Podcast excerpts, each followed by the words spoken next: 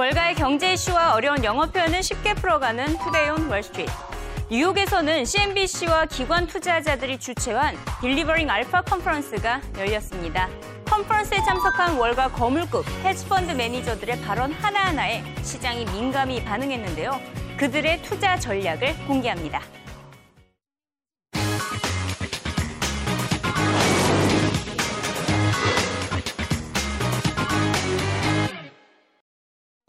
가장 먼저 헤지펀드계의 대부죠. 존 폴슨의 투자 전략을 알아보도록 하겠습니다. 어제는 인플레이션이 오를 것을 전망하며 금을 계속 보유할 것이다 라는 인터뷰를 확인하셨는데요. 이에 더해서 이번에는 부동산 시장에 대한 투자 의견을 확인해 보도록 하겠습니다. 존 폴슨은 미국 부동산 시장에 적극적으로 투자할 것을 추천했는데요. 지금 투자하기 시작해도 전혀 늦지 않다며 이미 주택이 있더라도 두세 채를 추가적으로 매입할 것을 추천했습니다. 최고의 투자처는 미국 부동산 시장이라는 존 폴슨 만나보시죠. I'm not sure if house prices will increase 10% every year, but it's likely over the next five years they'll increase at least by 5 to 7%. So there's still a lot of upside. It's not too late to get involved. Paulson says the best. 공매도 투자의 전문가이자 또 다른 저명한 헤지펀드 매니저 짐 체노스는 중국 경제와 원자재 시장의 성장 부진을 경고했습니다. 중국의 신용 버블로 인해 원자재 시장의 슈퍼사이클 시대는 끝날 것이라고 경고했습니다. 이 원자재에 대한 중국의 수요가 줄어들면서 원자재 가격도 폭락할 것이라는 시나리오인데요. 체노스는 지난해부터 중국 경제에 비관적인 입장을 고수하고 있는 투자자입니다. 그의 의견 영상으로 확인해 보시죠. The markets have done nothing but go up globally in four years. Um, Most markets. With one exception, basically, China. Um, and the credit cycle that we saw, which we thought would happen first in real estate, has not happened. Real estate actually has held up, which is the interesting thing about China. I think it's actually the next shoe to drop. But the credit cycle just got worse and worse and worse, and I think that has worked its way through things like steel, cement, commodities globally. I mean, we're seeing, uh, uh, I think, uh, uh, arguably the end of the commodity super cycle. So all those things have sort of played out in the last three years. But interestingly, the Chinese are still buying condo apartments like crazy. Well, what was? Well, I still think that the credit bubble is is world class, and uh, I think people are misled by Chinese GDP numbers. I mean, it's it's a very managed number, as you know. Meanwhile, corporate profitability in China has gone through the floor. Uh, credit problems have, have you know, begun to multiply, as we've seen in the last two years. Uh, the uh, shadow banking system, which we talked about in 2010, has finally come to the fore. Um, so again, this is uh, if you had to be short anything, Andrew, in the last three years, this was the one place to be short was China. But you're not pulling back. 중국에 대한 부동산 버블, 신용 버블에 대해서 경고를 한 것을 알 수가 있습니다. 그러면서 지금 중국의 부동산 시장이 그나마 망하지 않고 붕괴하지 않고 유지되고 있는 것이 신기하다라고 말을 했는데요. 그러면서 이렇게 표현을 했습니다. The credit cycle, which we thought would happen first in real estate, has not happened. 중국 부동산 시장의 신용 사이클은 아직까지 발생하지 않고 있다고 말을 했습니다. 여기서 크레딧 사이클, 바로 신용 사이클인데요. 신용 순환을 의미하고 있습니다. 주로 어, 악순환의 고리가 이어질 때 이런 표현이 자주 사용이 되고 있습니다. 경제가 호황기였다가 불황기였다가 다시 호황을 넘어가는 상황, 경기가 순환되는 현상인데요. 특히 호황에서 불황으로 넘어갈 때 그때 크레딧 사이클이라는 표현을 사용하고 있고요. 물가가 약세를 보이면 크레딧 사이클, 이 신용 사이클이 하락을 하게 됩니다. 이렇게 된다면 버블이 발생할 수밖에 없겠죠. 크레딧 사이클은 곧 크레딧 버블로 이어질 수 있다는 것을 짐 채너스는 강조를 한 것입니다. 흥미로운 것이 중국 부동산 시장의 강세가 이어지고 있는 것이라고 말을 했었죠. 그러면서 이렇게 말을 했습니다. Real estate has held up, which is the interesting thing about China. 중국의 부동산 시장의 강세가 이어지고 있는 것이 흥미로운데 I think 내 생각에는 it's actually the next shoe to drop. 결국에는 하락 국면에 빠질 것으로 생각한다라고 말을 했습니다. 재미있는 표현이 나왔죠. The next shoe to drop. 아, 똑같이 다르게 표현을 하고 있는 것은 the other shoe to drop, last shoe to drop 이렇게 많이 사용을 하고 있습니다. 주로 나쁜 일이 닥칠 것을 기다릴 때 사용을 하고 있는데요. 결말을 기다리다라는 사용으로 의미 의미로 사용이 되고 있습니다. 옆집 사람이 신발을 벗는데 신발이 두 짝인데 한 짝만 떨어지는 소리가 들린다면 나머지 한 짝이 떨어지는 소리, 이를 기다리게 되겠죠? 여기서 이 같은 현상에 비유를 한 것입니다. Next shoe drop. 다의 다음 신발은 언제쯤 떨어질까? 이렇게 기다릴 때 사용을 하는 것을 알 수가 있고요. 마지막 문장이자 지금 영상의 주제였죠. 원자자의 슈퍼사이클 시대는 끝날 것이다. 이를 언급했습니다. We're seeing the end of the commodity super cycle. 원자재 슈퍼 사이클의 시대는 끝났다고 봅니다. 라고 말을 했습니다. 자, 여기서 슈퍼 사이클이라고 한다면 장기적으로 상품 가격 상승 추세를 의미합니다. 실제로 금값의 경우에는 지난 뭐 2년 동안 계속해서 온수당 1,700달러, 1,800달러 이때를 돌파하면서 장기적인 상품 가격 상승이 이어졌었죠. 하지만 이 같은 현상이 끝날 것이라는 게 짐 채노스의 의견이었습니다. 영어 자막으로 다시 한번 들어보시죠. The markets have done nothing but go up globally in four years.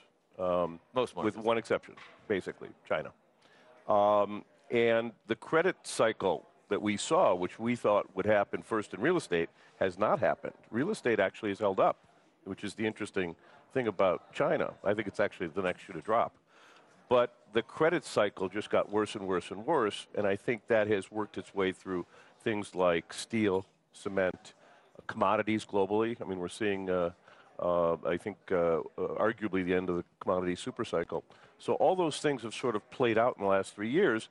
But interestingly, the Chinese are still buying condo apartments like crazy. Well, what was Well, I still think that the credit bubble is, is world class. And uh, I think people are misled by Chinese GDP numbers. I mean, it's, it's a very managed number, as you know. Meanwhile, corporate profitability in China has gone through the floor. Uh, credit problems have, have you know, begun to multiply, as we've seen in the last two years. Uh, the uh, shadow banking system, which we talked about in 2010, has finally come to the fore. Um, so again, this is uh, if you had to be short anything, Andrew, in the last three years, This is the one place to be short was China. But you're not pulling back. 짐 채노스는 결국 중국의 부동산, 철강, 시멘트 등과 관련된 기업들의 주가 하락을 전망했습니다.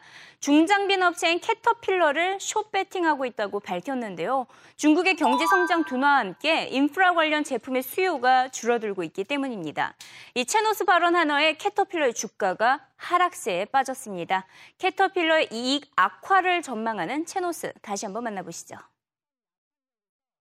The company uh, has negative free cash flow the past year and a half after dividends.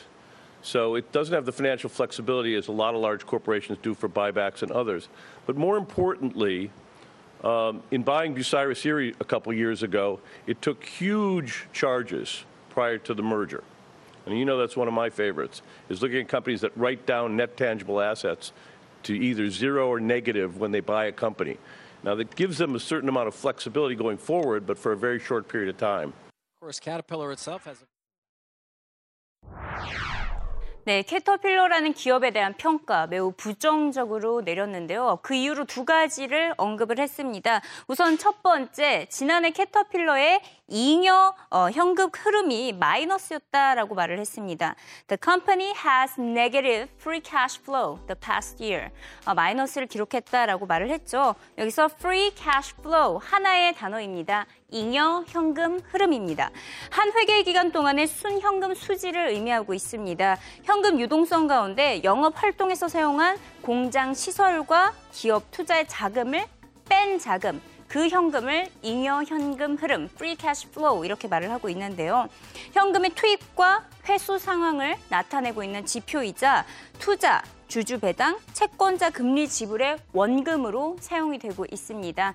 주로 기업 실적과 기업 가치를 판단하는 주요 지표로 free cash flow를 살펴보고 있습니다. 그 뒤에 인수 과정에 있어서 너무 많은 자금이 사용됐다라고 또 지적을 했습니다. 어, I'm looking at companies that write down net tangible assets to either zero or negative when they buy a company. 기업 인수 과정에서 순유형 자산 비율이 0이나 마이너스를 기록하는지 항상 예의주시한다라고 말을 했습니다. 여기서 net tangible asset, book value 혹은 net asset value 다 똑같이 사용이 되고 있습니다. 순유형 자산인데요. 여기서 순유형이다라고 한다면 tangible asset, 토지와 건물과 뭐 기계 장치 등이 있겠죠. 저평가된 주식 판단을 할 때 사용이 되고 있는 지표입니다. 기업의 시가총액이 순유형 자산보다 작다는 것은 기업이 저평가됐다는 것을 의미하고 있고요. 여기서 net tangible인데 순유형 자산에서 tangible asset, 아, 방금 말씀드렸다시피 토지와 건물, 기계 장치 등이 있고요. 무형 자산이 있겠죠. intangible asset, 영업권과 산업재산권들이 여기에 해당될 수 있겠습니다. 자, 이번에는 영어 자막으로 영상 다시 한번 확인해 보시죠. Company uh, has negative free cash flow the past year and a half after dividends. So it doesn't have the financial flexibility as a lot of large corporations do for buybacks and others. But more importantly, um, in buying Bucyrus Erie a couple years ago, it took huge charges prior to the merger. And you know that's one of my favorites, is looking at companies that write down net tangible assets to either zero or negative when they buy a company. Now, that gives them a certain amount of flexibility going forward, but for a very short period of time. Of course, Caterpillar itself has a 네, 체노스는 계속해서 놀라고 있다는 점, 바로 중국의 부동산 시장에 붕괴가 왜 나타나지 않고 있나 이렇게 놀라고 있었습니다. 지금까지는 잘 버티고 있지만 앞으로 무너질 수 있다고 경고를 한 것인데요. 그 징조로 최근 상승했던 15금리 상승 현상을 일컬었습니다. 15금리가 상승을 했다는 것은 조만간 중국의 부동산 시장이 붕괴될 것으로 보인다라고 이 같은 신호로 해석을 한 것인데요. 15금리 상승에도 대책을 내놓지 않고 있는 중국 정부가 미심쩍다고 하네요. 채노스의 인터뷰 들어보시죠. They, they let the rate go up, and normally they provide lots of liquidity at the end of every quarter, and then they're going to have to do that more and more as, as, as the economy goes on and more of this paper rolls. Um, and I think that they, they did want to send a message. Um, and you saw a, a, bunch of odd occurrences. Three large banks, for example, had their ATMs go down over the weekend. Mm-hmm. You know, all of them claiming software upgrades at the same time, which seemed a little suspect. and, and so it does seem to be there was some dislocations at the end of June which came right back out in July. But a lot of that also. 네, 이번 컨퍼런스에는 잭뉴 미국 재무장관도 참석했습니다. 어, 이번 컨퍼런스에서 미국 금융권의 규제가 핫 이슈로 논의가 됐는데요. 잭뉴는 규제가 강화돼야 한다고 강조했습니다. 도드 프랭크 법안에 이어서 글라스 스티글 법안을 부활시켜야 한다고 주장을 했는데요. 예전 이 시간을 통해 배워봤던 글라스 스티글 법안, 바로 상업은행과 투자은행을 분리해서 투자 손실을 방지하고 그 여파를 최소화하는 규제안입니다. 이 금융위기의 재발을 막기 위한 최상의 도구는 바로 금융규제 법안이라는 잭 루의 인터뷰 확인해 보시죠.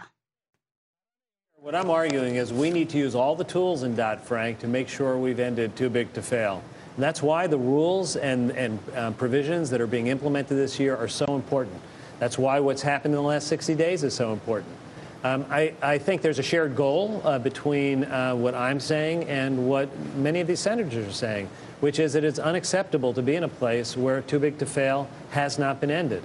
And one of the things I guess I would say is that any efforts to, to delay or dilute the implementation of Dodd Frank, if we get to the end of this year and we cannot, with an honest, straight face, say that we have ended too big to fail, we're going to look, have to look at other options because the policy of Dodd Frank and the policy of administration is to end too big to fail. How do you know you've done that? And